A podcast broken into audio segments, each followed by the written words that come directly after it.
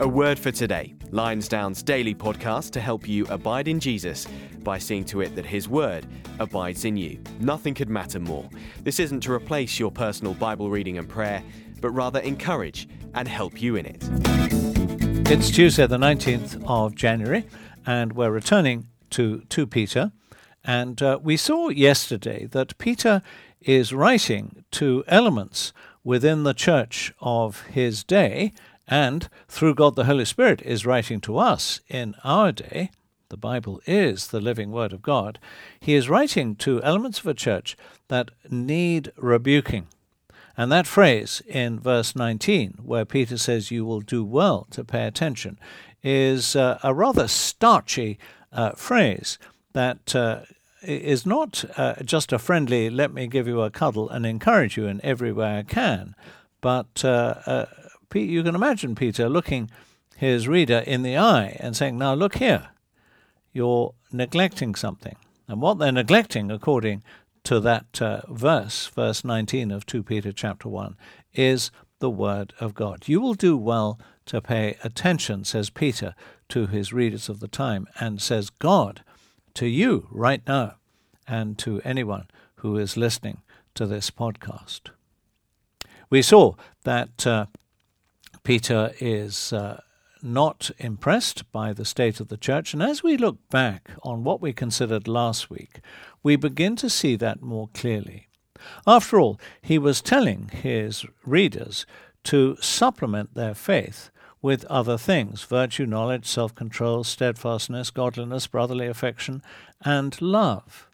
Now, in saying that, what he's really saying is you need to make your faith real. You need to make it something that's on the inside, not just something that's shown in your conduct, but that's believed in the very heart of your inner being. And if you do that, he says, you won't be the things he goes on to describe in verses 8 and 9, which is ineffective, unfruitful, short sighted, blind, and forgetful about what the whole gospel stands for. Again, that's not a good condition for a church to be in if it is those things possessing a superficial faith and acting in ways that, ineffect- that are ineffectual, unfruitful, blinkered, willfully blind to the truth, and forgetting what the gospel is all about and turning to other things uh, with which um, the message of the gospel is completely relativized and sidelined and eventually um, concealed altogether. And that's why Peter goes on to tell his readers to make their calling and election sure. He's saying, look, if you happen to fit into this category, you want to be sure that you are a Christian. Are you truly saved? And it tells us that as Peter writes his last will and testament to the church he loves, the church for which the Lord Jesus Christ died, and actually for which Peter is to die shortly. The greatest threat to the church is not from outside persecution, but it's from within. It's actually from within each of our own hearts, attracted to false teaching that is also from within.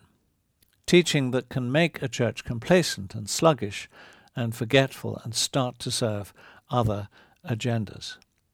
And so, as we now come to the second half of chapter 1 of 2 Peter, let's remember that Peter is in effect writing what is corrective. He's acting in a, a very diplomatic way, which is quite un Peter like.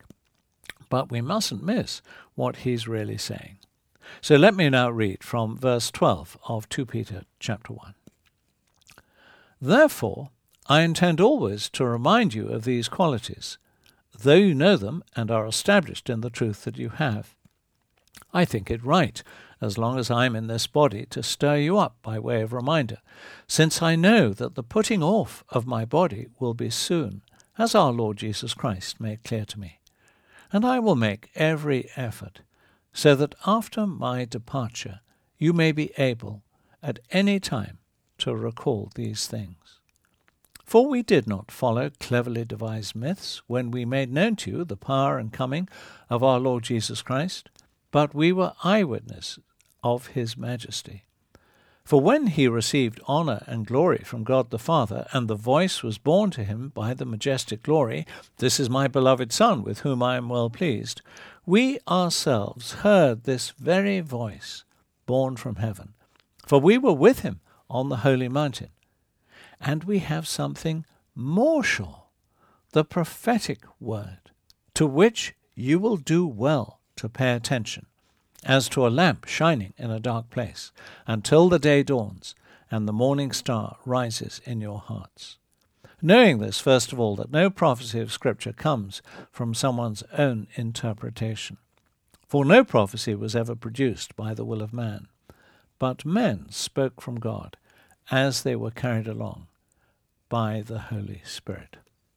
So I'm going to return to that uh, central phrase at the end or in the middle of verse 19 you will do well to pay attention. And as I said yesterday, Peter is clearly referring to the prophetic word. Now, that word for prophetic just means it's the word of God, it's the word of God channeled through human agents, Holy Spirit inspired agents that set that word down. It's referring to Scripture or the written Word of God, what comes to us today in the Bible. And what Peter is really saying there is stop neglecting that word. You will do well to pay attention. He's speaking with restraint. It's almost uh, sarcastic, isn't it? It seems that these people are neglecting the word. Now, what does he say about this? Um, and he makes an amazing comparison in verses 16 to 18. You see, what he refers to in verses 16 to 18 is the Transfiguration. And uh, that was an astonishing event that Peter, James, and John, those were the only three who were with Jesus when this happened. What happened was Jesus was uh, transfigured. His identity became clear in the shining glory that was blinding to look at. He was revealed in his real person as the living, eternal God, God in human flesh, but shining out his glory. And with him were Elijah and Moses, the great characters from the Old Testament. Moses testifying to the law, Elijah standing for all the prophets. And then, as if that wasn't enough, the heavens are ripped open, and God the Father speaks into his creation with an audible voice, identifying Jesus as his Son and stating how pleased he is with him. Now, you might think, well, there couldn't be a more spiritual experience than that. That is the most supernatural experience ever connected with Jesus. And it's the one that was witnessed by the least number of people.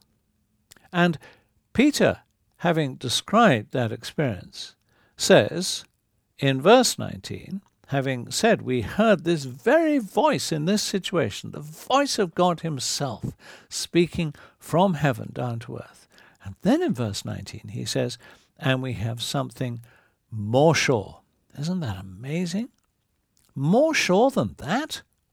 And what he's referring to is the written scriptures. He's saying they are more reliable, more firm, more well founded, more verified, more guaranteed because those written scriptures are the prophetic word.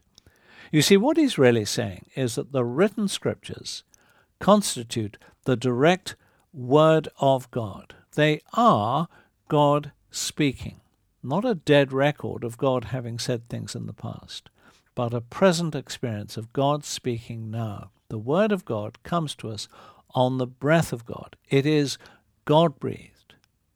And that is what he is referring to in the prophetic word. And he says, You will do well to pay attention to that word. Seems that they were underestimating it. We'll come back to this important topic tomorrow. Heavenly Father, thank you so much that when we read the Bible, we hear you speak to us in the here and now. Please would you help us to get our minds around this and so to reverence your word as we should. We pray this in Jesus' name. Amen. A word for today, helping you abide in Jesus by seeing to it that his word abides in you. This podcast was brought to you by Lionsdown at lionsdown.org.